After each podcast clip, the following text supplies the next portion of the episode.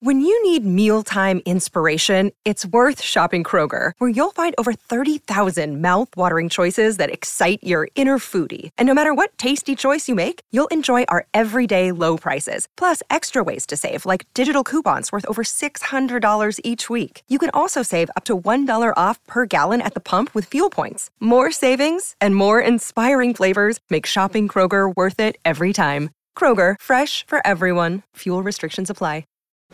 Protect your dream home with American Family Insurance. And you can weather any storm. You'll also save up to 25% by bundling home, auto, and life.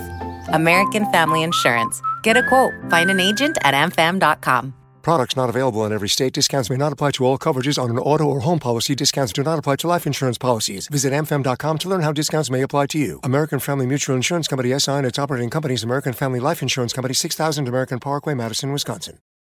Without the ones like you, who work tirelessly to keep things running, everything would suddenly stop. Hospitals, factories, schools, and power plants, they all depend on you. No matter the weather, emergency, or time of day, you're the ones who get it done. At Grainger, we're here for you with professional grade industrial supplies.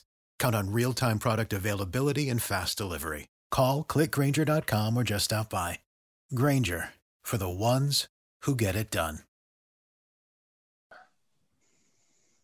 Hello and welcome to episode 60 of the Brighton Rock podcast. Peter, we're really storming through these, aren't we? I don't know how we got the 60 in less than like in like eight months or something. Well, you're you're back with us again um, after a brief um, a brief break. Robin is also back after a few weeks. Welcome back, Robin, our regular guest. How you doing? Thank you. Good to be back. Yeah, no, nice. All good. Excellent.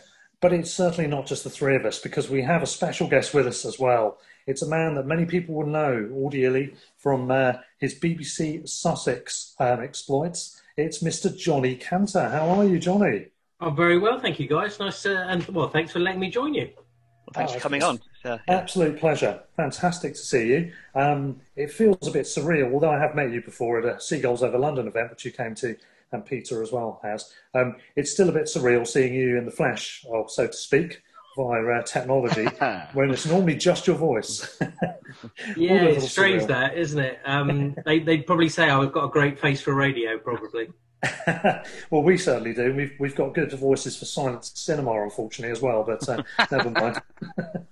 um, anyway, it's a it's a great pleasure to have you on. And what we were going to do today was um, just ask you a little bit about your uh, career and and how you've come to do what you do, and then we were going to do a review of the season, uh, the ups and downs, the surprises, good and otherwise. Um, who really impressed you, and what you were thinking of the transfer market and contract renewals and all that sort of stuff. So, without any further ado, we'll we'll ask you firstly about your career. How did you come to be who you are now?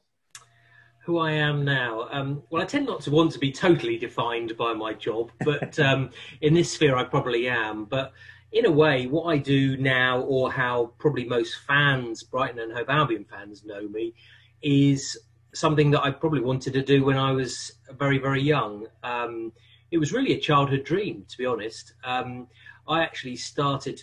I often say, and I think I'd mentioned it before um, to some groups, is that you know I used to play around with commentating while I was playing Subbuteo with my brother during very, very long holidays on our own, um, on our lounge floor. And that's how it sort of started for me. Um, so I had that sense of, and I was a big radio listener. You know, I used to listen to the likes of Peter Jones and, and people like that. You know, my dad was um, was was unlike me. He was very very handy with his with his hands. He was quite practical. He actually made me a little crystal radio set that I actually used to plug in my ear, and I used to stick it under the pillow and listen to the European nights when I should have been asleep and all that sort of stuff. So, you know, I was always quite attached to radio and and live commentaries. Um, in those days, obviously, it was Radio Two. Um, so it, yeah, so from that point of view, it was something that I never ever thought that this is what I would probably be doing now. Um, then, I mean, in those days, I mean, uh, you know, I'm over 50 now, so um, you, th- th- when I sort of graduated and, and left school, there just wasn't really there wasn't really a pathway as such. I mean, most journalists sort of used to start in print, go into radio, and then if you were lucky, end up in TV. Mine was not really like that because you know I, I didn't really know anyone in the industry. I had no real connections. um, and it just felt like it was something that was getting away from me. And I then actually, I actually retrained. I left my work and retrained and did a master's in journalism, and that was probably the prompt really for me to get back into it. I mean, I always wanted to do sport, but they did say to me, you know, if you want to be able to do sport, you know, you need to be able to do everything really. Um, if you just do sport, you'll only be able to do sport. If you can do everything, you know, you'll be able to turn your hand to sport, entertainment, whatever. So, um, I first started working. In, I did. I probably. I'll probably end up writing actually because I've done it the other way around. Because I did first when I was younger uh, and probably better looking. Started on television um, at uh, South Today, working with the likes of Roger Johnson, who um, it was uh, was not really a mentor, but he was someone who was very helpful for my career. Um, so I started off with that, doing news and then a bit of sport. But the way I really started was I, I offered my services for the 2004 Olympics, and I used to mark down all the local competitors in the south, you know, and, and where they were on the tapes because it was overnight, and I used to sort of, oh, so and so's got this time in the heats of the 100, 100 meters, and you know, this person went out in the sailing, and whatever it may be. And then it sort of grew from there, really, and I started putting together little packages for them, and then then I moved into more reporting and doing specialist features, and but I was always quite linked with Olympics, Commonwealth Games. Um, but my love is football. Um, I do like cricket, golf, and tennis as well. They're my sport. I'm not really much of a petrol head, but um, uh, and then I managed to be able to get the opportunity to to do some football commentaries, and I, and I started in non-league. Um, Oh. you know, I think the first game I ever actually sort of reported on was a game at Basingstoke Town in the FA Cup against, I think it was Tiverton Town, um, and uh, probably pre- uh, preliminary qualifying round or something like that. Um, so I was given a go, and then eventually I sort of, I don't know whether I was promoted, but I managed to get uh, work working for Weymouth Football Club, who were then on the rise actually, and managed to make it up to the national leagues. So that's how I cut my teeth in it, and that's how I got into radio commentary per se. Um, and then the rest is is history, as they say. I've, you know, a variety of different clubs, and then and now I've just passed my tenth anniversary commentating on the Albion. Wow. Yeah.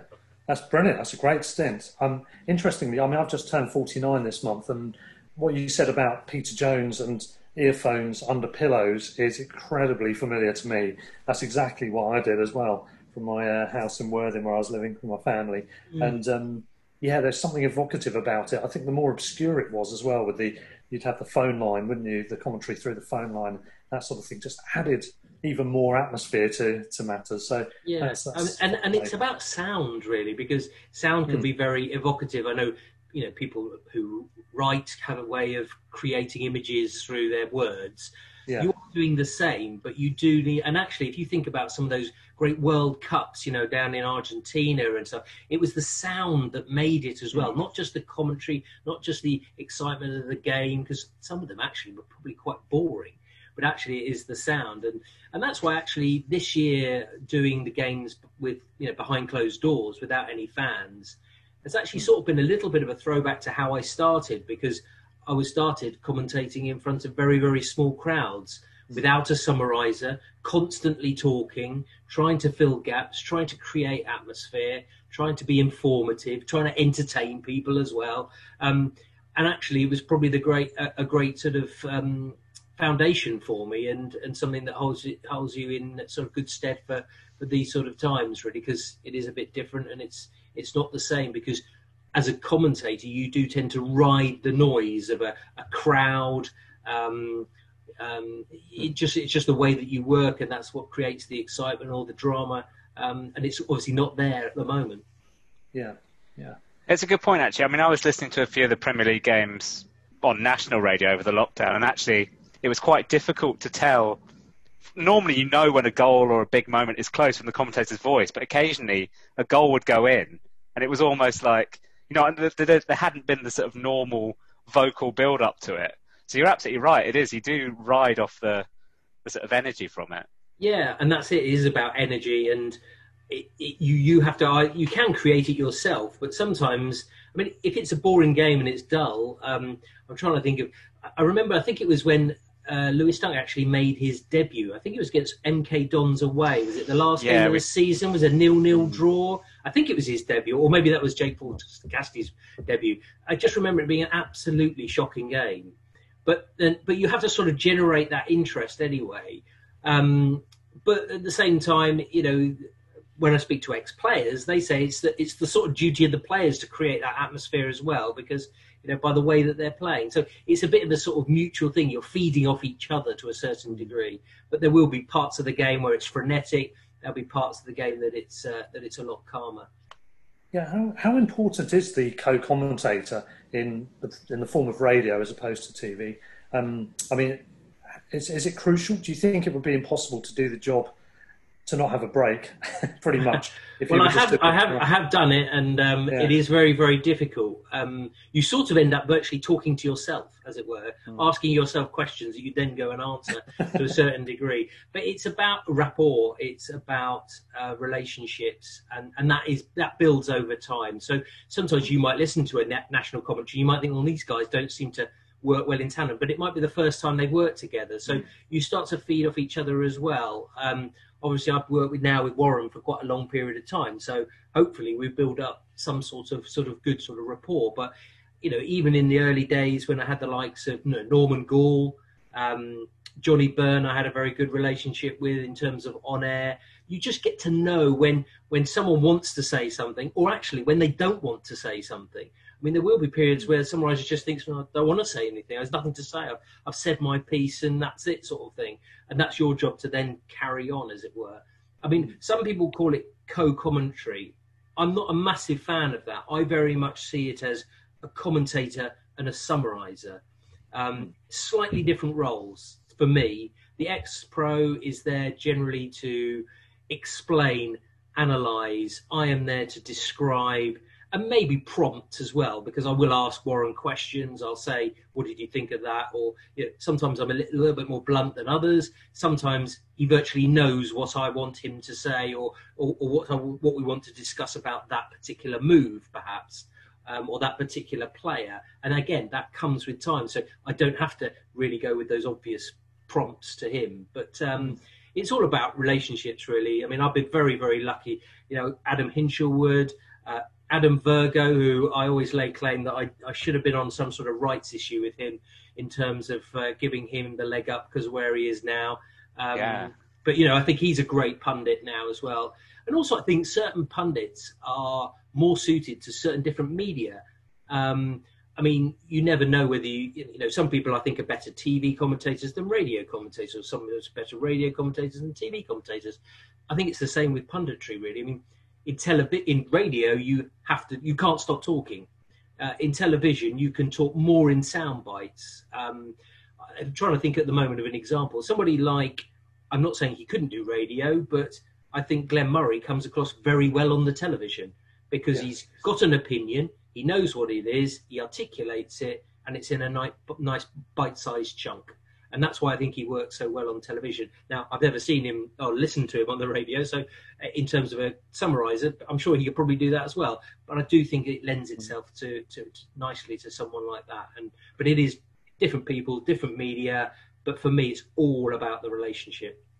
Because there's probably quite a big difference between radio and TV because you are the eyes and ears of, or certainly the eyes of people who are when you're on the radio. Whereas TV, obviously, yeah, they're, as you say, they're seeing it in front of them, so you don't. It's not the same descriptive needle, needle almost is there. It's kind of Yeah, it's more always think about TV player yeah. identification, isn't it? Yeah. Yeah. Sorry, go on. Yeah, I think I was gonna say I think TV commentators often. You think Martin Tyler, especially, he's almost there to kind of give the atmosphere. You know, for the fan mm. at home, he's trying to give it a bit of a step up. Because obviously you can't. You obviously you can hear the you know the crowd noise, what's going on, but I think he's almost there as a kind of cheerleader. That's how I always think of it. You know, for the person at home mm. to kind of say ramp it up and try and give the the impression of what it's like to be in the ground. and almost make a dreadful nil-nil draw seem more exciting and try and Yeah, exactly. it's kind of Yeah, I mean, that, I think that's an interesting point because I know I can't remember who it was, but someone very recently made the point that they felt that the current crop of TV commentators, not not in a sort of critical way, but tended to talk more about stuff that wasn't happening on the pitch. So stuff that they'd sort of predetermined talked about as a talking point. Whereas actually, I, I'm I'm a fan of that. I mean, some people have reams and reams of statistics. I do have statistics, but I don't tend to use them as essential. I don't feel the need to have to use them if I don't want to, because sometimes the game doesn't need it, and there's enough to talk about what's happening on the pitch. Particularly, again, that's the difference with radio is you can't see it, so therefore I need to sort of explain it better. Whereas actually, a lot of the stuff for television, you can see it for yourself. You watch hundreds of games anyway. It's more about finding something slightly a little bit different. So it's a different discipline. Um, mm. I'm not saying one is more is easier or more difficult than the other. They're just different. Have you had to have more stuff prepared for the drinks breaks? Just randomly, so you've suddenly got like an extra couple of minutes of. No, I think for me, um, it's actually quite a nice time to get a good sum up from your summariser.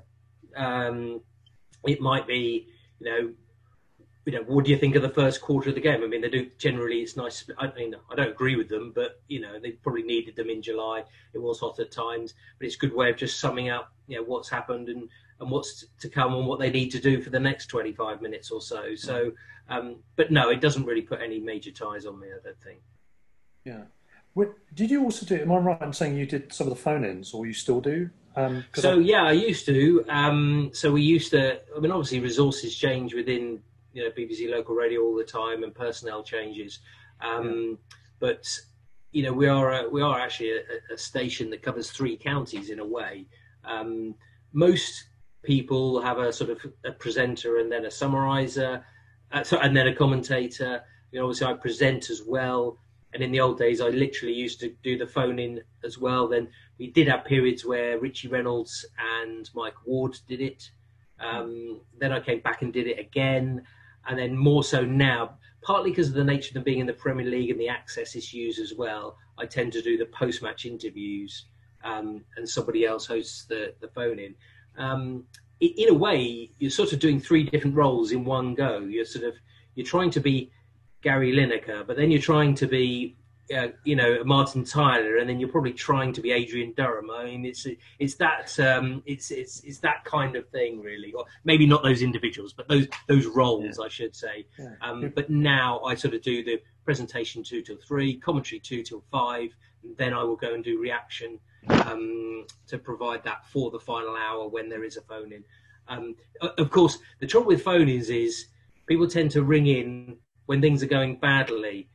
And things have gone pretty well for the Albion over the last 10 years. So we don't, you know, it, it's not like it's a hotbed of moaning. Whereas actually, if I think back to when, say, just prior to when Sami Hyypiä was uh, sort of sacked, you know, we didn't have enough people to answer the phones.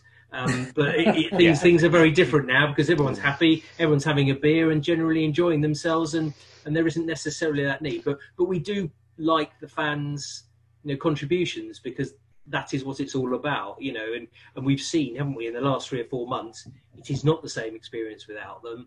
Um, and and I think the players appreciate that as well. You know, we in the media appreciate it because it, it makes for lively debate.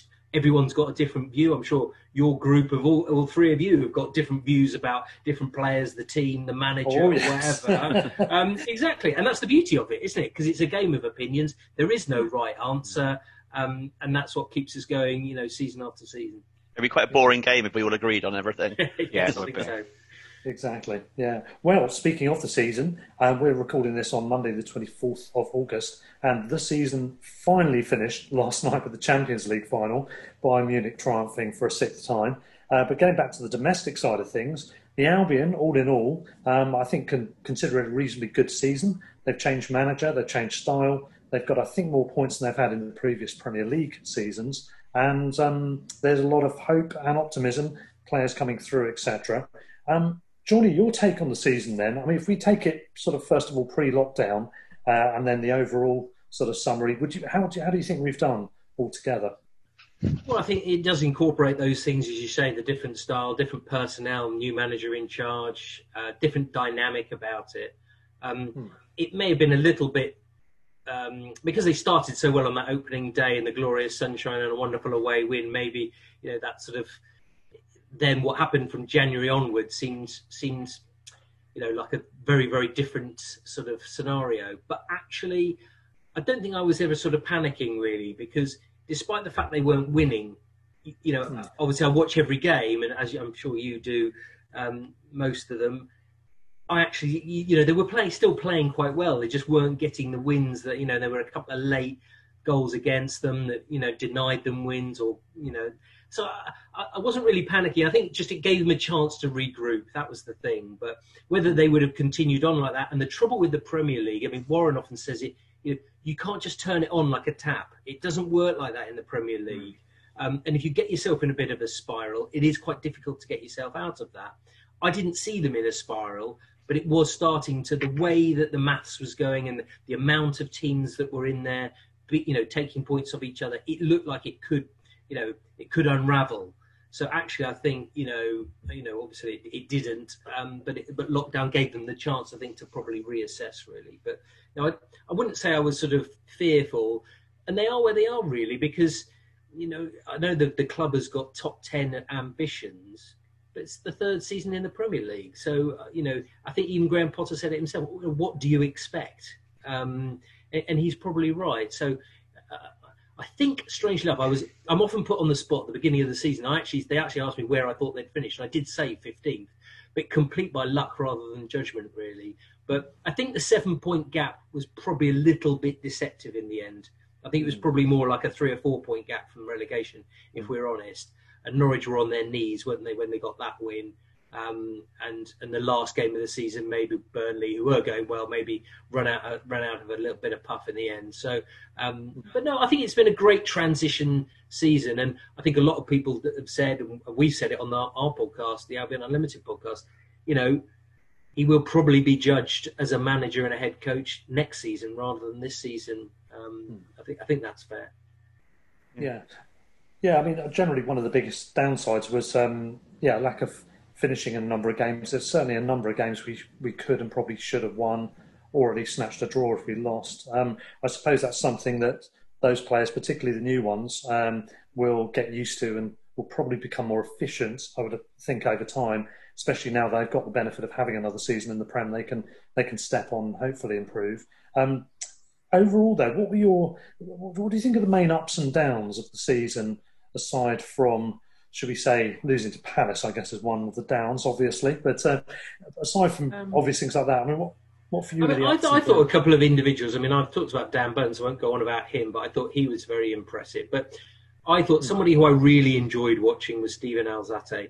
Um, I still believe he wasn't really playing in the position he really wants to play in. I don't think he was playing in the position that necessarily Graham Potter wanted him to play in. But I think we saw the capability of him and the, his ability to keep the ball. And that's what we're seeing this change of personnel and this change of style. You have to be able to do certain things to be able to play in that system. And I think we're gradually seeing the ones who can't disappear and him bring in the ones that he believes can do that.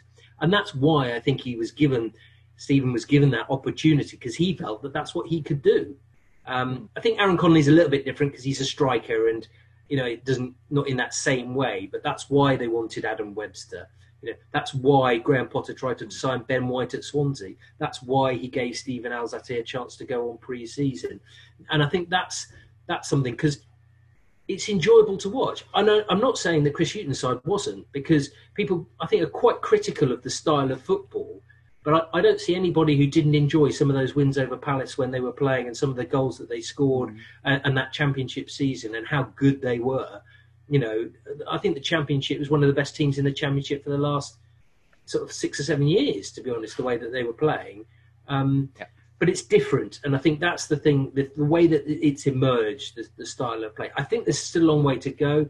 Taking up your point about finishing, my only concern, if I was talking about downsides, would be the quality of those those opportunities.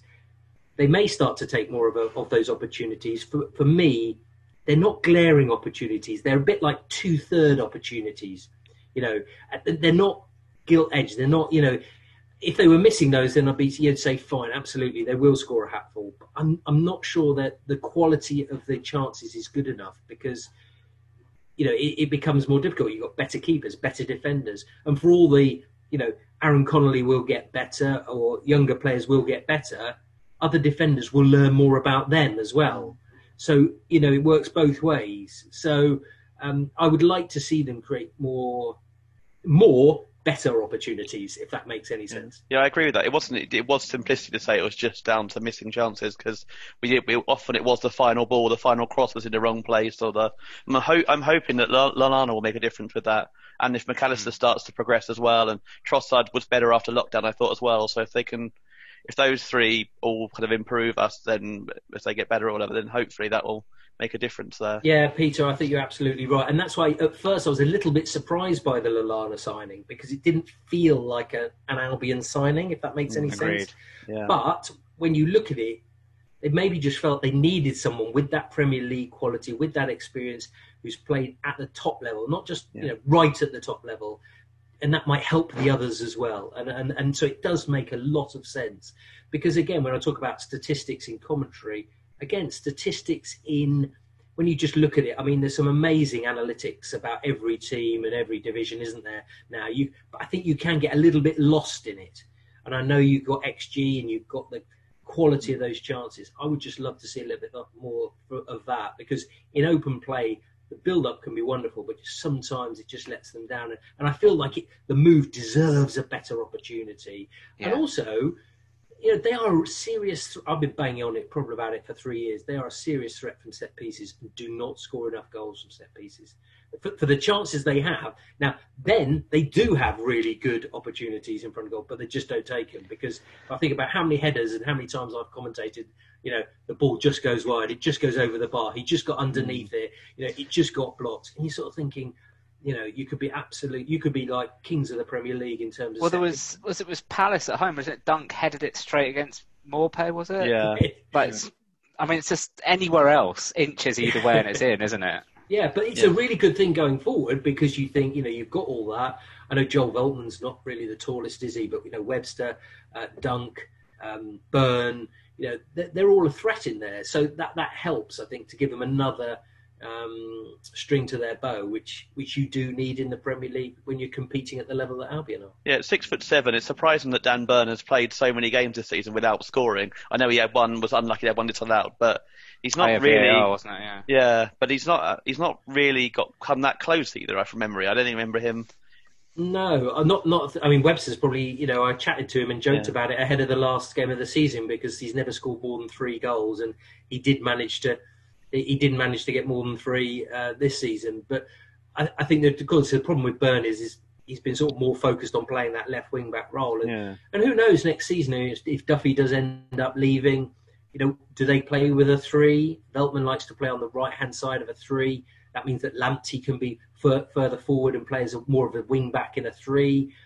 But then they don't have a left back really to do that sort of job. And then Burn could Burn, Dunk, and Webster, Veltman, or you know, does Burn stay out wide, and then you have the other three in there, and t- but he's got a couple of options, hasn't he, to, to try it out? Mm. So that, that that's quite exciting. Um, so and and you know we've seen it, haven't we? That flexibility, not just going into games. I mean, I used to be able to pretty much predict what Chris Hughton, the side he was going to sort of pick. You certainly can't do that now. No, um, no. it's sure. gone from one extreme to the other, hasn't it? It's going to gone from ne- never the same team, or gone from always the same to never the same. Yeah, that's right. Yeah, it's um, but that's good for me because it means that opposition can't really totally predict what team's going to play. I mean, one minute Stevens looks like he's out of favour and never coming back. Then he's suddenly the linchpin of the midfield. Pascal Gross isn't featuring. He doesn't. He's no, not even coming on as a sub. Next minute he's starting. Um, it keeps everyone on their toes. But what I would say in terms of the attacking threat, I do sort of feel at some stage he may need to nail his colours to the mast, and, and who is he going to back to be the creative threat? Lallana, yes. Mac Allister, you feel there is a bit more to come from him. I mean, he said he's been a bit surprised by how fast the Premier League is, but if he gets up to speed, he's certainly got the, the talent. But where does that leave? You know, Trossard seems to be favoured, but then sometimes away from home doesn't always manage to dominate and um, have an impact. Gross, though, is quite dependable. He's probably the best of a bunch in terms of set pieces. So yeah, it's it's yeah he's got again he's got options, but mm. I'm not sure they're all going to fit into that squad, are they? Especially if you know we head back to three, uh, uh, get rid of the uh, back to three subs and a smaller squad. Yeah. yeah. Also, how many that- how many games is Lallana going to play? Is he going to be able to play it 90 minutes every game, or is he going to be used maybe Yeah. sometimes as an impact sub, maybe sometimes for an hour and then taken off? And Yeah, I mean, we might have to use him sparingly, and I I think his influence off the pitch is going to be one of the key factors there. Um, in if he can help us to to quell the issues that we do have with, as you, said, Johnny, with opening up the door, um, there's a bit of hesitancy, a little bit of lack of conviction sometimes amongst the creative midfield areas. Um, I mean, Trossard has scored five goals and got three assists this season, which is great, but you you want players in his position if they're getting regular Yeah. starts at least. Mm, Trossard for me is a bit like he's a bit like Knockaert in that quite early on in an Mm. appearance you can know whether he's going to have a great game or a fairly Yeah. average game based on his first few interactions with the ball. But if, if Lallana can influence the likes of Mac Allister, Trossard, who's still quite young himself, isn't he, and Alzate, as we, we flagged up just now, I think that, that could be one of the keys maybe for us stepping on this season. yeah, Mm. I, I, Yeah. With I think Yeah. I think my really everything I'm looking forward to seeing this season. Hopefully, we'll get to see it. Is um, the prospect of Alzate and Bissouma playing together in central midfield because they will be they'll be a very exciting pair. Yeah, and, and, and I'll, I'll yeah, throw another one into the mix. Could Ben White play in midfield? Um, Yeah. You know, if, you know, two of can. those centre backs. We didn't even mention Ben White. So, but if he Yeah. looks like he's going to stay, I'm not saying he will, but if he did, could he be the defensive midfielder to Mm. challenge Dale Stephens' current role? And I think the one thing about Bissouma is, I mean, he's inconsistent, but his energy. There isn't anyone else like him in the side, really. Um, and and you know, I did at times feel like the squad was a little bit one paced.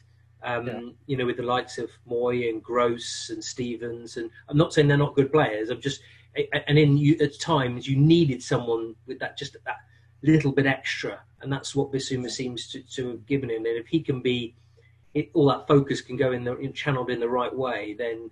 You know, Yeah. and, and added to the sort of the link-up play from Steven Alzate, I think you're right. That might that might be it because it's about partnerships. I mean, it doesn't matter what level when I've commentated, whether it's you know Conference South or whether it's the Premier League. You always talk about partnerships on a pitch. You know, whether it's you know whether it is a Knockaert and a Bruno, whether you know, I mean, I don't know. Go back to the the, the days back with your Brian Hortons and your you know, Peter Wards up front. I don't know. There must have been lots of relationships and partnerships that made things happen, and, and it's finding those. I mean, Oh yeah, definitely. Kayal and Stephens, maybe you know, is it more recently is Yeah. another one that seems to work. Duncan Duffy for quite a like Duncan three. Duffy. I suppose we had what, Carpenter and Oatway back in Yeah. the 15 glory Yeah. days. I had I had a, Uh, Bobby Zamora and and you know people like Watson and Rogers swinging the ball in for him. Yeah. You know Watto with his you know with his free kicks. You know there's yeah. Oh, Glenn. Well, I don't know whether Glenn's actually had any particular partnerships really. But You played um, quite well with Bulldog together for when when Bulldog was fit in the promotion Yeah. season. that's They had true. a good good partnership, but yeah, they you Played well with Barnes. Barnes in League One, didn't they? So. You're, you're absolutely right there, Johnny. Partnerships is a big thing. I was lucky enough to have a long chat in a pre-season one time with Chris Hughton um, for about 20 minutes in the season where we missed out to Middlesbrough, um, unfortunately in the end. But he was very excited about uh, the partnerships. That was the exact word he used. He says there's partnerships, there's pairings all over the pitch which are already coming together really quickly and really well, which gave me sort of like a hidden insight into how well the season was likely to go. And it, it did go very well. In the end, we missed out. Thankfully, we got it the following year. But but ultimately, we'd started to set the ball rolling that season uh, based on what you've just said, partnerships. So because certainly, if you, yeah, I, I- think you're right. And if you go back, go historical, whatever, you know, when they missed out on promotion back in sort of seventies, and then eventually did get up, they, they really believed, you know, whether it's Mullery saying we will go up next season because he knew because he, he, he knew what squad he had. He had seen all the opposition for a season. They just missed out, but he knew that we're going to do it. If I keep these players, I'll do it. And I think Chris Hughton felt the same. If I can keep and, and that's something which Albion have always been very good at, keeping their best players. You know, Burnley wanted Dale Stephens, didn't they? He, mm. he, they kept him. So many times approaches have been made, but Tony Bloom's been insistent about keeping it. And that's why, you know, hopefully the Albion will be able to keep this group. And, you know, I think Duncan Webster have formed quite a decent partnership. Yeah. Someone, if, if someone does replace Shane Duffy, someone else needs to create those partnerships. And that is probably the truer. We'll probably talk about the next season, but it's that's probably a truer insight into what might happen the next season than anything really. Yeah, it's, it's a very interesting point about not selling best players because we were talking about this the other day. I think you've got to go back to probably Leo Ulloa going to Leicester for the last time the Albion had to sell a player not on their terms, as it were. Because um, obviously Knockaert has got went, but that was very much oh, yeah. from the outside seemed to be the club moving him on rather than the other way around. So say we've got to go back. And I think it's going to carry on years. this season as well. Obviously, there was yeah. talk of Dunk going, there was talk of White going, but it looks like we're going to keep both of them. And it's going to be like the players like Duffy, like Montoya from the sound of it today, who maybe aren't going to get the games that are going to be ones who are sold, and not yeah. the ones anyone who's like first choice. Yeah, yeah, and yeah, I mean, speaking of well, we, since we were last on air, Lewis has of course signed his five-year deal. There was a lot of rumours about him going to Chelsea, not for the first time, uh, but he signed a five-year deal. Um, I think he was joking on uh, somewhere about. Oh, I think it was Paul Camillin actually on Albion Roar was saying. Uh, you know, he's, he's signed more extensions than anyone else probably in the club's history. Um, but he's, you know, if he if he sticks to, to this, he would have had 15 seasons in the first team He's already been with us 10 years, I think, now, um, in terms of the first team. Um, so brilliant news, obviously, there. It's one of the first steps. We've, we've obviously signed Adam Lallana, Joel Veltman, and some players for the youth as well. Um, what, firstly, how are you pleased with that so far, Johnny, with what we've done? We've obviously got some renewals as well for the younger lads like uh, Connolly and Alzate. Um, so lots of good things there. Ideally, I guess we get White onto a longer deal. But um, beyond that, what are we looking for? And how are we doing so far, do you think?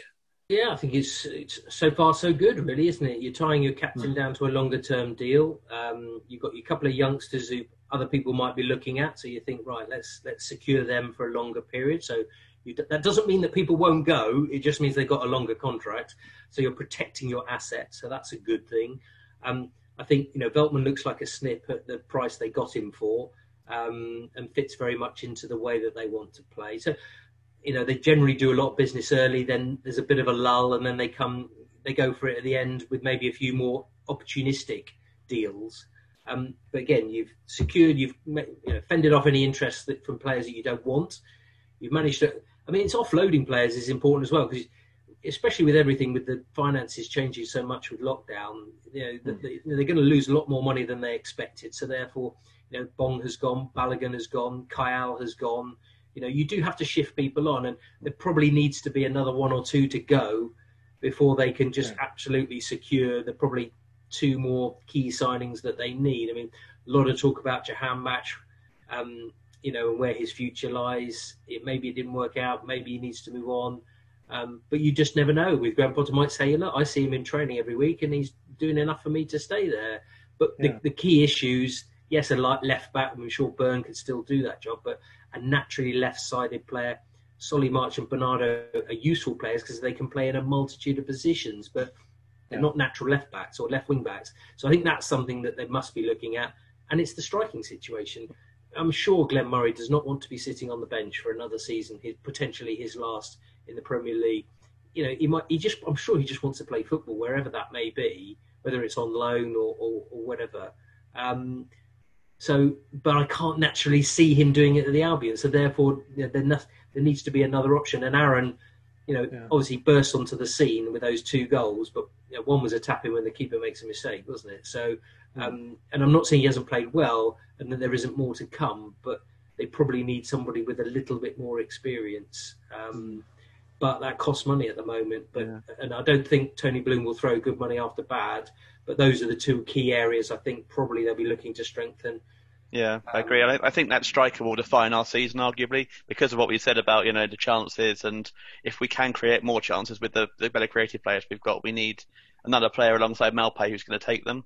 And I mean, even if we yeah. didn't get a left wing back, if we got a striker who would turn out to be a good signing, I think we'd be we'd be okay. Because one yeah, thing last season we're reflecting as well, but is Albion weren't really badly affected by injuries last season, were they? No.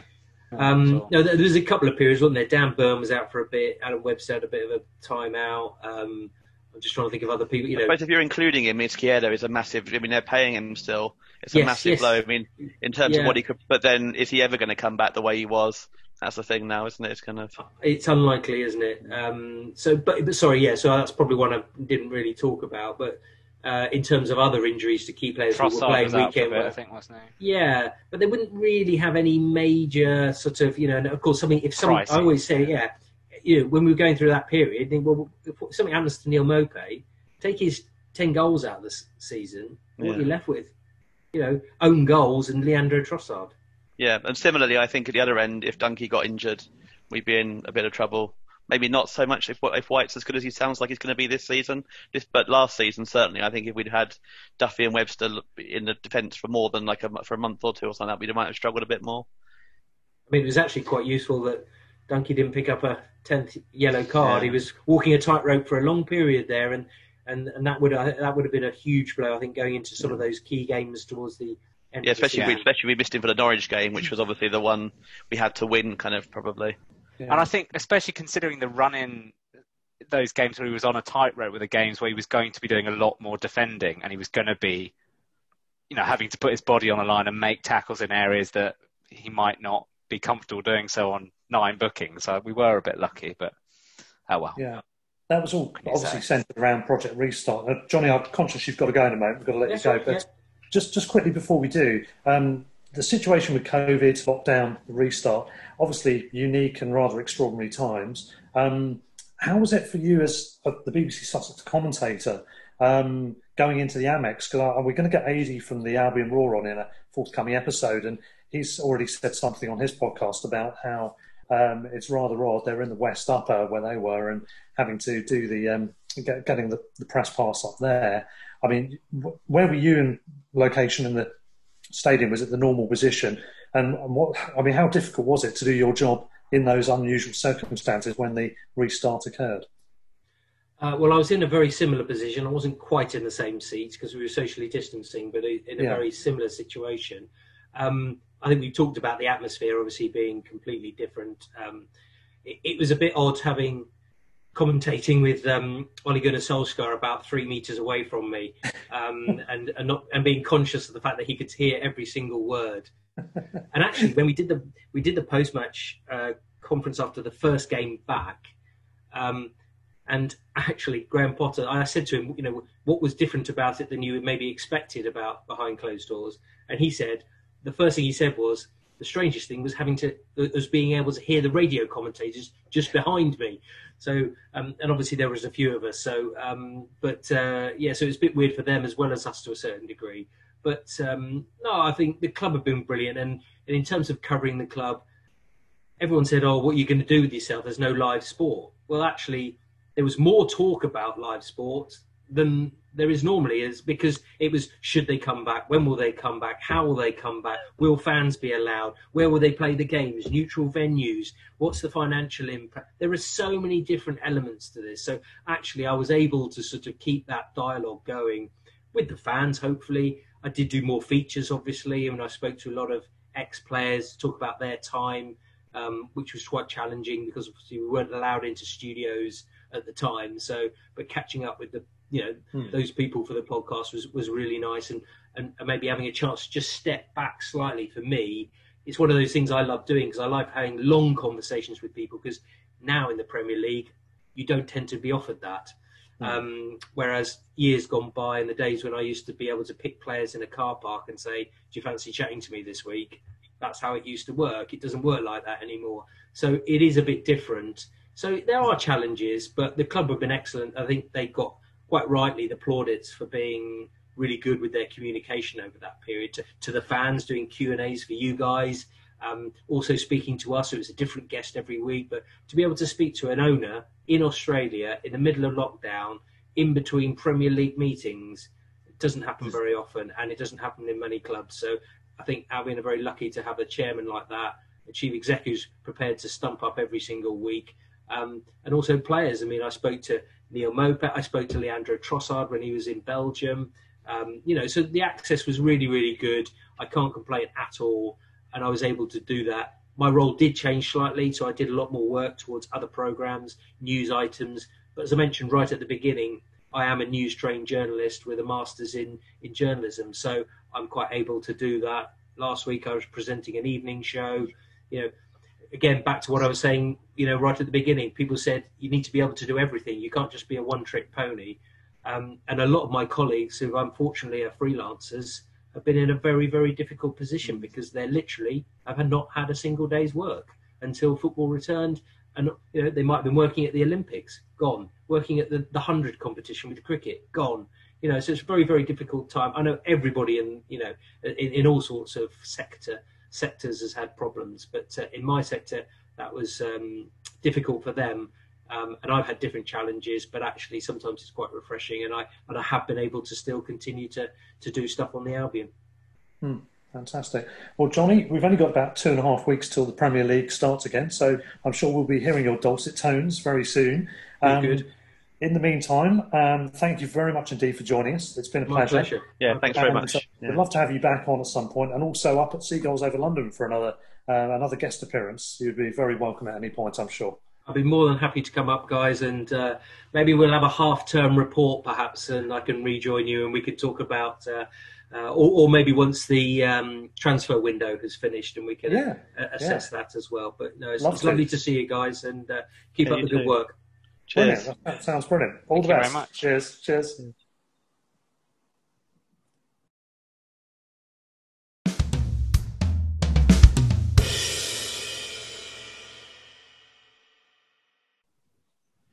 Hello, welcome back to part two of Brighton Rock.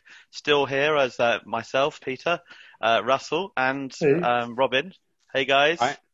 what do you guys? Uh, what do you guys think of that? It was a really interesting. I thought Johnny Cantor. Yeah, very good. Yeah, very, very good. Um, Yeah, he's very good value, isn't he, Rob? He is very good value. Um, yeah, I mean, interesting to hear about his career. So, same as Russ, I hadn't really, so there wasn't really, wouldn't really been much cause to know much about his career um, beforehand. But obviously, you know, the fairly, fairly well trodden sort of, um, you know, very uber local career starting out at the bottom. And I mean, I, he didn't really, he didn't really say it, but it must be as a kind of, from a career point of view, to have made it all the way from non-league to the Premier League, you know, as a as a commentator, is a is a pretty good effort, isn't it? Yeah, you don't really think of that sort of thing when you talk about like footballers. You know, footballers doing it, managers doing it, but actually, yeah, for a commentator of a of a team, must be a huge thing as well. I mean, it, he must have a Yeah. different. We actually didn't ask about it, but maybe next time. But it must have been a huge difference to his job with the Premier League. He touched on it briefly in terms of like the Mm. not presenting list and that sort of thing. But Yeah, and I suppose access, like you were saying, access to players or Yeah. or not having access to players, whichever way you want to look at it. there probably wasn't a huge amount of competition for that in the Withdean days. No, I wouldn't have thought so. Yeah. And But, you know, he was very just- very good value. Yeah. I was going to say, even the phone-in thing. I mean, that that's quite tough. I think that sort of thing. Um, yeah, I was going to bring up that I was going to bring up that he obviously missed out doing it in the Ian Hart days where they had Mark McCammon phoning in and yeah. all of that stuff. Supermarket trolley. Lovely. Can you imagine like imagine doing a phone in now and Glenn Murray decides to phone in or whatever? But Uh, brilliant. Anyway, well, it was very anyway, good. yeah. Well, one thing um, we didn't get a chance to ask him was about his player of the season. We are going to announce our player of the season, the Brighton Rock podcast announcement. Big, big announcement coming up in a moment. We did mention about Lewis Dunk earlier on, and um, he did have a knowing nod and smile, um, which you wouldn't have seen, obviously, in audio um, listeners. But um, he, it, it seemed to imply he would have chosen Lewis Dunk. We can check and confirm that later on, perhaps. Um, I do. I did vote for Lewis Dunk. Um, Peter, if I'm remembering correctly, you did as well. I did, yeah. Um, and Robin, I think you went for Maupay, didn't you? Uh, I can't remember. Probably. Yeah. I think That's I what- went that's what Maupay. Yeah, I think I went Maupay than Dunk in second. Yeah. Um, I think it's because I just I take Dunky for granted a little bit. Mm. I think. well, that's the thing. I I just always like as- just assume he's going to be brilliant. So I'm just sort of like if he's if he has a brilliant season, I just think well that's just Dunky, isn't But it? I think that's in a way why he deserved it more than you know because he'd never won it before. Which, yeah. considering the, the, how he's played over the last five seasons, is you know probably shocking. But there's you know there's been always been someone above him. Like Shane Duffy last year was so good and got all those goals as well, and Mm. Pascal Gross the first season. And you feel Dunky's always been second maybe or whatever, but never quite. So yeah. Well, very glad he won the bridesmaid. I was So very, very, very glad he won the Albion Award. Definitely. official one. I mean, he, it's the first time he's won it, which seems bizarre. Yeah. Um, again, mentioning Paul Camillin on his uh, interview on Albion Roar uh, this week, which was really good, actually. It's very insightful. A couple of things. One was quite interesting was he was talking about the photographers um, taking pictures of Leno when he was injured in the Arsenal game. And apparently the Arsenal fans were shooting daggers at the photographer for taking the photos because, of course, there was hardly any sound, so you could hear the shutter going, which I thought was quite interesting. Um, But the other thing that he mentioned was, in his opinion, Dunk, um, getting the subject back to that, has been improving year on year. In his opinion, would you would you agree with that overall? I mean, it seems so, doesn't it? Um, obviously, he's going up a couple of levels as as time's gone on as well. Um, it seems so. I think he's. I think he stepped up immediately that we got to the Premier League, Hmm. um, and I think, to be honest, I think he's been at that level ever since we got promoted. To be honest, I mean, if you look at the the bit of his game which has really come along in the last few years is his range of passing. Hmm. I mean, Yeah. if you look at his defensively, as long as you can be, I can remember him being in the team. He's always been, you know, throwing his. He's always been that player that always seems to be in the right place to throw a block in. He's, you know, he's great in the air. He's reading the game. I think all of that kind of defensive, you know, basics, if you want to call it that, have always been there. But I think what we've seen recently is one, the leadership. I guess you know, with- with Bruno gone and he stepped in, I think we have seen. Not that he wasn't vocal on the pitch before, but I think we've really seen him step into that role really well. But it's his mm. range of passing, and I mm. think his confidence to on the ball, which is naturally only going to happen the more you play in the Premier League and you realise you've got the quality and the hmm. confidence to actually bring the ball out. And I suppose that comes from Graham Potter, probably hmm. you know accepting the fact that maybe you are going to make a mistake a couple of times and it might put the team in a difficult position. But actually, the, the flip side of that is eight times out of ten, it, it might actually lead to something positive in attack. Yeah. And I think Yeah, what I'd, I was to say, what I'd ally it to, as I think in a non-football point, is how the England one-day cricket team play and the way they bat, which is that you go out and they're almost given the license just to go and Hmm. try and score as many runs as possible. And you know, a couple of times that's going to involve getting naught, but it doesn't mean that you shouldn't then go and do it the next game. So I think it's probably the atmosphere has created the, the culture at the club has probably given him the license to do that. But I know that's a very long-winded way of basically saying I think he's been brilliant since we got promoted. Yeah, and I, I agree with you there. But I, the one I do think he has improved this year in the way. Weirdly, he's had to improve the standstill in a way because of the way we played this season. We've been more open, so they have Hmm. been exposed more than they were probably under, you know, under Chris Hughton when we were a lot more solid and played like deeper. And Yeah, I think yeah. he's had to improve to then. I mean, our defence record was better than either, either Premier League season this season, which, considering the way we played compared to previously, is actually quite, you know, Yeah. Brilliant, really. I'd go along with that, and I mean, he's still been able to get, as, as um, Johnny mentioned, he's still kept amongst the goals to the same level. He scored three and had three assists actually, um, so he's still doing that side of the game. As you said, he's had a really good point. He's having to adapt to a style that maybe leave could potentially leave us more open, uh, and yet he's managed it. And I think in these Premier League years, it's been really interesting. It must be like floating a bit on air to to realise, yeah, I can actually hold my own at this level. And as Robin said, there, you know, if you if you realize that and you can do it over a few games and start to really build the confidence and then obviously over months um, then you know you, then you've made it as far as your overall breakthrough is uh, the breakthrough ambition is to get in the prem and, and just become part of the premier league furniture which i think he is. People know his name. Um, he's a familiar face. Yes you can argue about england. He should be involved more and that's not not his fault that he hasn't been Given England's Uh, quality centre halves, I think it's ridiculous that Southgate has Yeah. not picked him a lot more. yeah yeah I mean, But you I think consider it- the players like Mings and Keane, and you know who are getting so. Well, I know Keane's dropped out a bit now, but it's like Dunk is so much Yeah. better than both of those. I know. From a selfish point of view, it's always nice that he gets those couple of weeks off over the international break. Yeah. yeah But Well, I think, especially- it, there's an upside yeah, especially in this coming season where there's going to be Yeah. basically no breaks for anyone. But I think it is the captaincy element this season is probably the difference as well. He really seems to have sort of taken to it. Yeah, and he's although you know tradition. Uh, speaking historically, he was a Chelsea fan growing up as a lad. Most people of his age were really in, in Sussex, unfortunately, because things were on such a downer. You know, we talk about the wider population, and um, but he is a Brighton boy. He's born and bred. Yeah. Uh, got lot, strong ties to the area from way back. Um, he has ended up being a testimonial length kind of player for us. He's become our captain.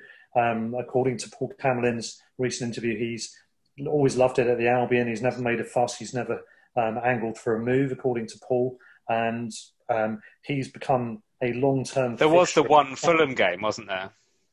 Yeah, yeah, I think there was that. I'm not really, obviously they've never really talked about the circumstances around that. Um, yeah, there may have been but some that's peripheral elements. Uh, yeah, that's a great. I think it's a grey area. But I mean, the bottom line is to have played 300 plus games before you're 30, of Hmm. which 100 and 110 of them have been in the Yeah. Premier League, is Yeah. no mean feat, really. And I mean, if he No. fulfills his five years and maybe possibly even just does one more year as in a cameo role, he might just about be able to push the appearance record. I think the all-time appearance record. It's unlikely. I think looking at it. Um, He should. I mean, his what's the what's the top flight appearance record? Has he already got that? uh, Has Matt Ryan got that? Yeah. I'm sure, actually, yeah, it must be.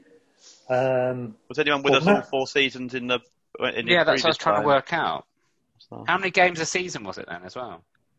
I think it um, was more, 20 wasn't it? It- It went down. Yeah, it's didn't it, at one more. point? Yeah, it's 22 teams, wasn't it? So it was 42 games. 42. So the Yeah. maximum, yes. I mean, this season, Matt Ryan is going to be probably getting close to it, Mm. isn't he? Yeah, he, he did have that Asian Cup thing, didn't he, for a bit? That wasn't, Yeah. wasn't So long. Donkey or Matt Ryan will probably. Yeah. Well, player of the season then. Let's announce it. You're probably already guessing from the amount of conversations we've had about It's him. Adam Webster. the player of the season is is Izquierdo. No, it's um it's uh, Lewis Dunk. Yeah, he had an overall total of seventy six percent of the vote from all voters, which is from a, a large scale of WhatsApp um, mates that we've got together and podcast listeners aside from them. Six percent of the vote. The other twenty four percent all went to Neal Maupay for his contributions. He was our top scorer with ten goals. Does that mean no one came third, no one came third as such. I only or, every, or everyone came equal third? the WhatsApp guys. We, we we did a whole thing with first, second, and third, and have a, a point scored three, two, and one. Um, but in terms of this, I've just gone for first choices from I think it was from WhatsApp. I think it was Matt Ryan probably. Yeah, third, I- wasn't it? I think, put- I put- about. Matt Ryan was third, yeah, and Dan is Burn. I think, was up there as well, somewhere very Yeah. close to it. So, I think that's yeah. exactly how I voted on the WhatsApp group. Dunk, Yeah, Malfoy, Ro- You did, yeah, that's right. It was the, it was the um, it was the definitive order, Peter. Well done, sir. You might as well Um, just stopped at my vote, really. Yeah. left it at Don't ask anyone else. We don't need to. Um, well, I mean, amongst the voters, I mean, I went for Dunk, as I said. Raymond, the gent, friend of the show, uh, he went for Dunk. So did Andy Bass, uh, a listener who uh, joined us on our recent episode. Um, Spencer Vignes, who's also been on the show, writer and journalist, he went for Lewis. Um, so did the Albion Roar, or at least they did according to their Twitter. And somebody called North Stand Seagull on Twitter did the same. Um, Alison, another friend of the show, went for Maupay. Um, Sensible. Andy Knott, a contributor um, to a few of our episodes earlier this season, went for Dunk. I thought it was Uh, a secret ballot. yeah. no, no, no. We're, we're, we're outing everyone here. Uh, Tipsy, Tim Palmer, another listener to the show, went for Maupay. His mate Duncan, Duncan Lees, went for Dunk. Well, he had to with his first name, didn't he? Dunk going for Dunk. Um, and amongst others, uh, Alistair from Manchester, who we've also had on the show, went for Dunk as well. So and Nick as well from Manchester, he went for Dunk. So it was a yeah, it was an overwhelming vote in the end. Josh as well from uh, the Together podcast, amongst those others, and Ash as well. My mate Bradders, he went for Maupay, which is interesting. So that's some of the votes we had. Um, all sensible people, all very, very sensible people. exactly. Um, we also had an email from another friend of the show, listener, and one time uh, guest as well, Richard Holberton. He gave quite a lot of um, information. He said, first up, congrats on getting past 50 editions. This is just, uh, we passed 50 when he sent it in. Um, of the podcast, he said, a fine achievement and always a good listen, especially during the long days of lockdown. Keep up the good work. He said, thinking about player of the season got me thinking about other highlights, lowlights, quirky moments of the season almost over. Feel free to broadcast, disagree, burn as you see fit. So I think we'll broadcast. Here goes. Um, player of the season, he went for Lewis Dunk. He said, couldn't really be anyone else. He's been a rock. Goal of the season, he went for Lewis Dunk again versus Arsenal. Scrambled home from a yard out and probably won't make the highlights DVD, but priceless in context. Um, Burn that one. It's Jahanbakhsh, isn't it? So Um, the Oh My God Did That Just Happen award he's given to Alireza Jahanbakhsh's goal versus Chelsea, open mouth wonderment all round, and Ryan's save versus Southampton, uh, the same. Uh, I'd agree with both of those, actually. I was going to mention. Jahanbakhsh as one of my big ups of the season. Um, rookie of the year, he's gone for Tariq Lamptey. Lightning fast, strong, brave, and only five foot four. I, Robbie, I'd go for in El the face. Sarte for that. Alzate? Um, Yeah, I'd go for I think, Alzate. Yeah, I think if Lamptey had been there, been there the whole season, then absolutely. But I think, I know he did make a massive impact in how many half a dozen games. But uh, yeah, I think Alzate. I think because he was injured for a while. He was well. injured after lockdown, and before that, he had a bit of a knock. Yeah, It's easy to forget how good Alzate was that, that first half of the season. yeah, particularly I mean- Newcastle away, wasn't he? He was brilliant in that He, game. ca- he, well, he came in having been only ever on loan at Swindon. I mean, it wasn't an obvious kind of. He wasn't one of the No. obvious ones who was going to come through. He's probably sit for a loan, and he came No, from I've- nowhere and looked comfortable immediately. Yeah, I mean, I thought in pre-season, I thought he was one of these ones that, you know, Matt Houghton did the same. You know, brings some of the, the younger guys through to be involved with the first team in pre-season, and I thought well, we might see a kind of Ben White style. He'd be off to League One or per- perhaps the Championship for a loan, um, and that may, I suppose that may well have been that may well have been the pathway. And then he came into the training and um, and you know, obviously Graham Potter Yeah. probably saw something a bit more um, first team sort of ready about him, I suppose. Well, Richard, I'm very disappointed you didn't give um, us three rookies of the year awards as jointly because we only started in January. Uh, but uh, anyway, um, on the beach, too early award. He's gone for Davy Pröpper. Where's he gone? uh, fair enough. He did fall off and went well off the boil, didn't he? Hopefully, he'll come back stronger next year. Within sight of greatness award, he's gone Leandro Trossard. Maddening, talent to burn, and occasionally brilliant. More, please. And cameo of the year. Again, um, this could have been Johnny, couldn't it? Just now, maybe Hey, he could have been on there. Uh, he's gone for Glenn Murray versus Southampton. Mostly invisible since lockdown, but he got the nod and contributed a nod. So um, I'd go bad. Glenn Murray against West Ham as well. Yeah. honest. Yeah, I mean, crucial that because well, we didn't know at the time whether or not it would be West Ham that might be battling at the bottom. They they didn't go too far away from getting into trouble. Yeah. That Yeah. could have been could have been crucial. It does West a Ham- long unbeaten run away from home as well. Yeah, Yeah. he did. Yeah. Um, I think the only one of those answers that I would probably not disagree with, but I would have an alternative is for the Leandro Trossard answer. I'd probably counter it with Bissouma. Mm, Yeah. yeah, yeah. That's That's the true. slight. I know we've seen him post lockdown. We've seen him become less of an enigma and more of a And slightly sort of before lockdown player. as well. Yeah, he was Wolves as well, didn't he? Yeah. Wolves And and, Sheffield Sheffield United United. well. He yeah, he had two really good those games.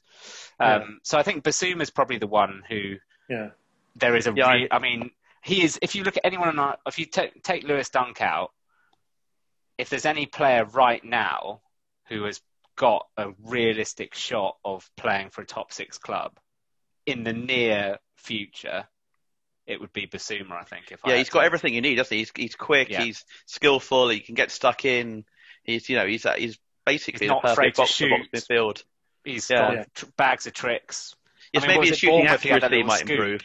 Yeah, Yeah. that's it. Um, but I think Bissouma's he's the one who's not. I mean, he- I say it's become a lot less frustrating, but he was the one who was an, frustrating because you knew that there Yeah. was a really, Yeah. really good player in there. Well, as I said earlier, the idea of him and Alzate regularly starting together in midfield is is Yeah. quite exciting for next season. yeah. Well, I mean, moments of the year. We've already mentioned Alireza, and um, I think uh, Richard put it in, and Raymond actually agrees. The gent, he's also gone for Ali J's overhead kick and Ryan's save at Saints. I think I'd agree with that. Like, can I put an alternate one? I've Yeah. got a couple of Everton- ones as well. Everton home, the the goal that won the game there. I know it's an own goal in the end, but having lost to Villa in the Yeah. 93rd minute the previous week, to then turn it around against Everton, whatever the rights or wrongs of the penalty were and that sort of thing, in the 95th minute with a, a, a brilliant move, even if it was a, you know, it's a shame that that that, that um, Lucas Luca Digne got there rather than it just being Murray tapping at the far post, I think, wasn't it? But yeah. yeah, that to me Um, was moment of the. Yeah, I, I agree. I've got my two moments are slightly longer than moments in that they're basically games, which is a moment, just happens to be a longer moment. It's a whole whole month of the year you're talking about there. Yeah. It's- How do you it's a measure moment. moments, Robin? Um, eh? You know, I was going to put it go partly with Spurs at home. yes. I know that it's a slightly bizarre game in that obviously Spurs had that the freak injury to Lloris and you know the goal, and obviously that injury did throw Yeah. Spurs and, off as, they were as it would a do. form-wise. Um, but yeah, they were. But it was the first time that I'd that we played with a swagger and we dominated a team, you know, a top six team. Obviously, you know, we'd beaten Man United, we'd beaten Arsenal in previous seasons, but those were quite kind of tight games. Whereas this Mm. was one where we really had a swagger about us. Mm.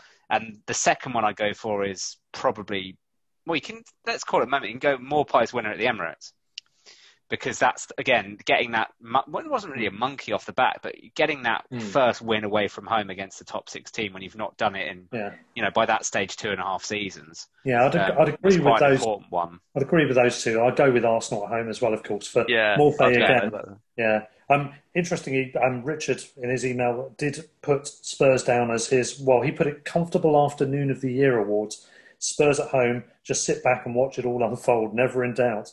And obviously, we had Connolly, who, yes, he's gone off the boil, and he's gonna he's gonna come in fits and starts because he's young. But Yeah. you know, we, we we were full of optimism, weren't we, in that game? Two goals. Oh yeah, I mean his second goal is probably, if you take out Jahanbakhsh's one, in terms of a striker's finish, is one of the best one of the best goals of the season. I think if you look at it as an actual technique finish wise, Yeah. but you knew he was going to score. That was the Mm. thing. As soon as he came in and shaped to shoot, I think it was partly because how that day was going in general. See, everything was going our way and everything was going against Spurs. But I think he, he his confidence obviously built throughout the game, and you just sort of knew that he was going to score. Yeah, you would have, you'd have got a long odds then at that point that he wouldn't end up scoring until the last game of the season. I, Yeah. I that back to a little bit to that Arsenal home game. I would say of all the games that I would say kept us up, that was that goal possibly was the difference because Yeah. it's Yeah. been so long since we've won, Yeah. and you know, kind of like especially when we were one 0 down, you think, oh god, not again. You know, same thing, go. same as ever. You know, we played quite well, but then one one lack of concentration, etc. Good And finish, then- yeah, etc. Yeah, and then yeah, and then obviously getting the goal back so quickly helped. But even at one all, you're thinking, oh well, it's, it's, it would have been a decent weekend, but we're still not won since Yeah. about a million years. And, And then and to get Spurs- that goal in that way, being Spurs and Arsenal, it's brilliant. Obviously, being in North London as I as I am, and Peter, you've got mates from when you were there as well. I'm sure Yeah. it's particularly delicious for that reason. If any of you guys are listening, sorry, boys. um, but um, the thing with the Spurs not game, entitled though, are they? yeah, oh They're yes, def- def- definitely not an entitled fan base. I, I go back to when I was at school. buttons, Robin. I go back to when I was at school and when Barnet fans were saying how rubbish Brighton were, and yeah, uh, yeah, things have moved on, haven't they? But I, I was luckily um, invited, wife and I, to be in a corporate, uh, a one-off ticket for a corporate for that game, um, home to Spurs, um, with Raymond the Gent, and he had also invited a friend of his and a couple of uh, other Spurs fans. Um, so three Spurs fans and three, three Albion fans. It was great. Quite enjoyed ourselves, I have to say. Um, so that was good. Richard's got quite a few other categories. So I think they're quite good to work on, actually. If we if we work our way through, he's gone for best away fans, Spurs and Everton, pessimistic and stoical in equal measure. so I think he's being slightly sarcastic. Um, worst away fans, he said Villa. Just watch the game, FFS.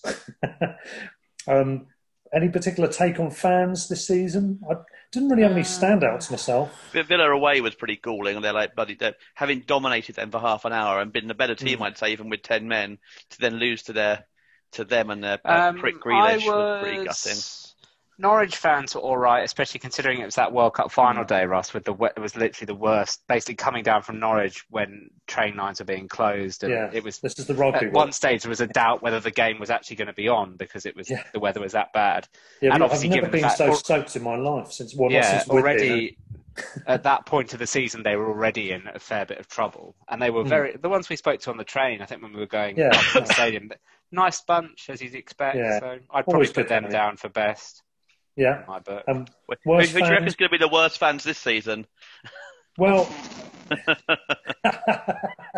uh, the only ones probably they'll be the best and the worst, won't they? If they probably only got one game of. I, I was thinking of a specific team who, given the chance, would be the worst fans, though. I can't think who you mean, Peter. Can No, I you, Robin? can't. I'm No. to think who you mean. Yeah, um, I really hope that. Uh, that's going to be that potentially could be um, open doors, couldn't it? Actually, by then, which is a bit annoying, but uh, we'll see. Um, in terms of Palace fans damaging the banners outside the Amex, was that this season? Just gone? yeah, it was. remember. Yeah, I think. Yeah, it Oh, was, they're down as But- worst fans for me then. Have some respect for your superiors, please, boys. Yeah, I mean, we go and improve their ground when we go there, so Yeah, when we dismantle the, uh, the uh, look, that crappy little uh, away terrace bit um, near the bar. Anyway, uh, moving swiftly on. Flat Track Bully Awards. Man United at home, like watching Federer beating a journeyman in straight sets. Not quite a thrashing, but you knew what was, who was going to win after about five minutes. Yeah, that was a bit of a one-sided Agreed. game at the Amex, wasn't it? I'd say City, to Liverpool be similar. City Yeah. and Liverpool. All the Well, ones Liverpool you least expect, be- really. Liverpool, we gave them a game in the end. At least we got back to two one, and we had you know that chance that Dan Burn had. Yeah. But yeah, City we just walked all over It's us. just, it's just a template, isn't it? Just change the kit Yeah. colours, really. Um, Yeah. Two hours of our lives we won't get back award. He's gone for Newcastle at home. What day was that game again? um, yeah, pretty awful, wasn't it? There's Yeah, been a fair. number of games. No one really you- wanted to play in that game, No. did they? No, that was a terrible game, wasn't it? Quote of the year, brackets player. He's gone for Neal Maupay, of course. Some of the Arsenal players need to learn humility. They got what they deserved. Couldn't have put it better myself, he says. Non And non-verbal quote of the year is Charlotta, isn't it? I think it's probably on that. the crybaby, yeah, that's brilliant. Which, of course, Maupay partly reflected on when he was uh, taking the mickey out of Arsenal after celebrating the uh, the goal he scored uh, against Burnley, wasn't it? No, was it Burnley? Southampton. Southampton, sorry, yeah, Southampton. Southampton, Yeah. Um, and he's gone for quote of the year journalist. Guardian report on Man City game. It said, at 4 0 down, the cardboard cutouts in the east, Upper East Stand could have been forgiven for leaving early to beat the traffic. yeah, well, uh, as we've already mentioned, that was a bit brutal as well, wasn't it? Um, best Potterism. So presumably this is uh, Potterism quote. He's got two of these. He said, if you hit the bottom of the ketchup bottle hard enough and often enough, eventually the sauce comes out. Brilliant. I didn't. I didn't catch that quote. Did you? No, Um, I didn't. Eat your heart out, Eric Cantona, he says. Um, and the second Potterism is it's like fixing the plane in flight. Not recommended, I have to say. Great summary of where we are, I suppose. Um, he's also gone technology scandal of the year. Sheffield United's own goal versus Villa. Um, they put men on the moon, for fuck's sake, he says. If they stay up, it's because of that. Well, pretty much guaranteed. That was obviously uh, happened to be the Yeah. case. By a point. Uh, although the Villa fan we had on a few weeks ago talking about um, Veltman coming to the Premier League uh, was saying that there's swings and roundabouts as far as decisions go. But well, we'll we'll leave that one hanging. to be fair, uh, we would be in the bot. We, we'd be in the bottom three without VAR. Yeah, maybe. Except going back to this sort of thing about linesmen not bothering to make decisions, I'm not sure we would have Mm. we would have been because they'd have probably well hopefully spotted all these miles offside Yeah. players. Why have we Wow. flipped on VAR? I'm feeling very confused. I'm suddenly defending it, and Peter's like, no, no, it's Yeah, dreadful. Yes, it's that's ironic, really, isn't uh, it? It well. The tables really have turned, haven't they? Um, and on that on that note, I yeah, just I don't think we can go any further, can we? After that, well, technology scandal of the year two was that penalty versus Everton, 30,000 people united in total confusion. Disappointment of the year, apart from Leeds getting promoted, obviously, results versus Palace, smashed them away and only got a draw, didn't turn up at home. Yeah, I think that's pretty fair overall. Um, I, I think it's not a case of didn't turn up. I think it was just or couldn't one of into those it. really frustrating games where, like we said to Johnny, Dunk had that header that hit Yeah, Maupay. We Hmm. and it was it was like I said when we were talking about it in the aftermath. I think Andy was on that show. I think we were saying Hmm. very similar to the playoff game in that the longer it went on nil nil, the more nailed on it was that we were going to lose one nil. I mean, we had good yeah, chances. I think if I'm feeling Yeah. March missed a really good chance in the first yeah, half. the first think, didn't half. Yeah, he just couldn't. He couldn't hit the target. and He had half the goal to aim at. So yeah, not turning up is a bit of a that's inaccurate. I think as far as I'm. I think it's one of those games. Once we went one 0 down, we didn't have the quality in the final third to really break No, the team down, and and, that's hopefully where Lallana will come into it. Hopefully. Yeah, and I think Palace annoyingly are very good at managing games in that situation. Well, they're much better they? away from home, aren't they, than they are at home Yeah, generally. they can shut they can That shut leads- teams down Yeah. um, well, fairly the other- well. Anyway, um, bugbear of the year, he's gone for getting to the fourth or fifth paragraph of newspaper match reports before realising that Albion were even playing. Come on, chaps. Yes, typical uh, top six centric um, major journalism. Needless bureauc- bureaucracy award was the legal consent form for joining the TV fan wall. Remember, he was, Richard's the guy that was one of uh, the Albion fan we know that was on the TV wall after um, Project Restart. He said anything that uh, bans drinking, smoking, drug taking, swearing, gambling, nudity, and uh, product placement is far too restrictive for a match day. Um, not that he ever got on really. I he was on I have, there I have to say, once, to be honest, anything that bans nudity on match day, match day, I'm very much in favour of. he? I don't really know want to be was- watching my TV and then lots of people dancing around naked. Yeah, Instead well- Richard, if you're listening, Richard, we want to know: were you intending to do all of that At the same time, yeah, one in each hand. time, yeah. um, Depends, depends what's in each hand. Yeah. a refreshing U-turn award. He's gone for support for Black Lives Matter, having spent years over punishing players for revealing slogans on T-shirts. The authorities not only allowed political gestures, they are mandatory. Hope the same support is offered to the players protesting against football's tolerance of dodgy, oil-rich statues, sorry, states, um, with, with awful human rights records, for example. Um, Ripple on the Ocean warning of the approaching Storm Award. Mikel Arteta testing positive for COVID 19 four months ago and a lifetime ago, it seems now. Um, that, of course, was the game that uh, led to us, um, well, uh, going into lockdown. Um, unexpected lockdown benefit, apart from the podcasts, obviously, he says. Seagulls over London Q&A sessions. Sidwell and Zamora, if I had to pick one, but all very insightful and enjoyable. Thanks, Roger, Roger being Roger Bevan, the chairman of Seagulls over London, for organising that, along with the club, of course. Um, they've been brilliant, weren't they, Peter? Yeah, they've been really good. Yeah, really good. And we had we had Graham Potter, we had Dan Ashworth, we had Paul Barber two or three times, um, and various other players. Glenn Murray, Sidwell, Zamora, Dicker, uh, Bruno. I think did we have him twice? I think might have been Mm, twice. I think so. Yeah. Yeah, so quite a few. It was absolutely fantastic. Um, credit where it's due award, everyone involved in getting the season finished safely. Yes, it was about the money, and yes, I had the same concerns, says Richard, as everyone else, but the rigour and attention to detail deserve a lot of praise and, same, and, and saves everyone months of legal wrangling, brackets, see Scotland, close brackets.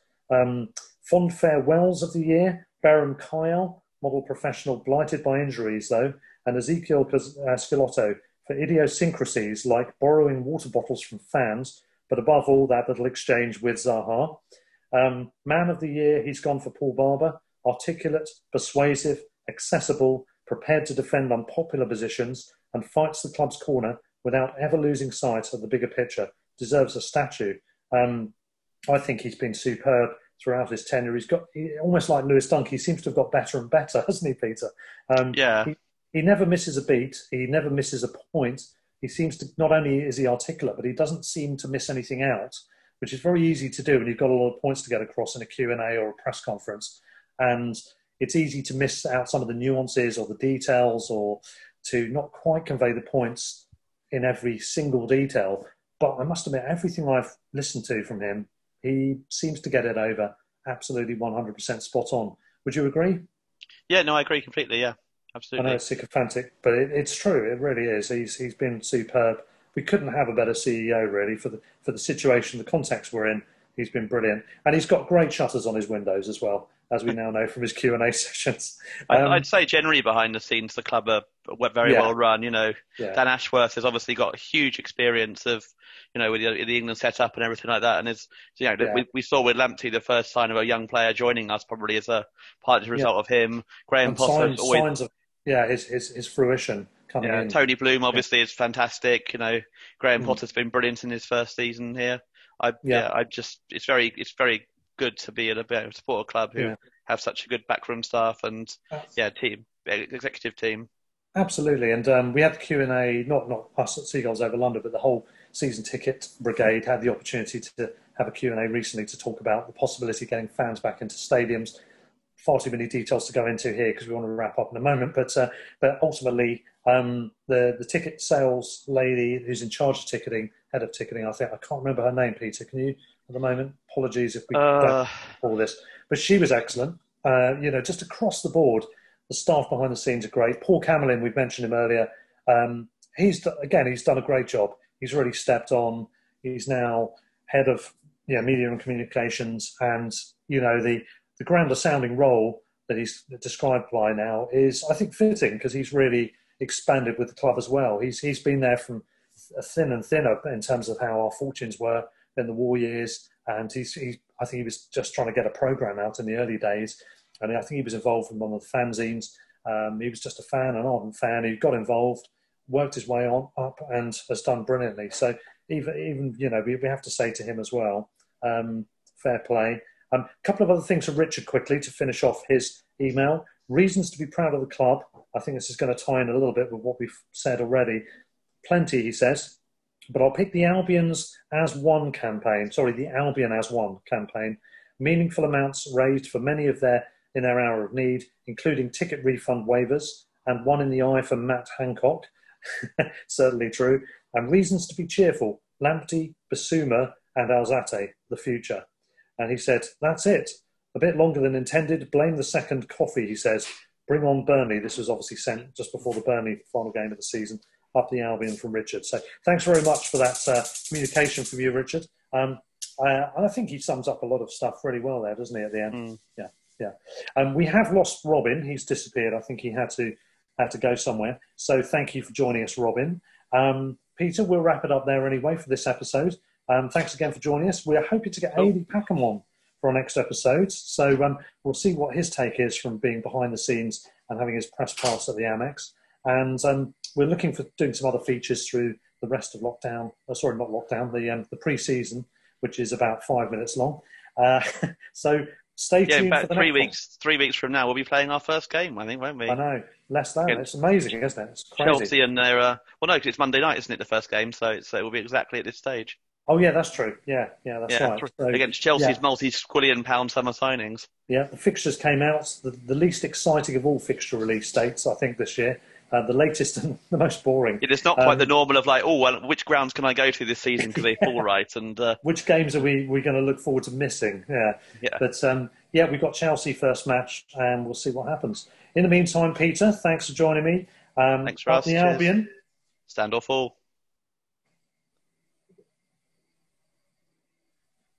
Sports Social Podcast Network.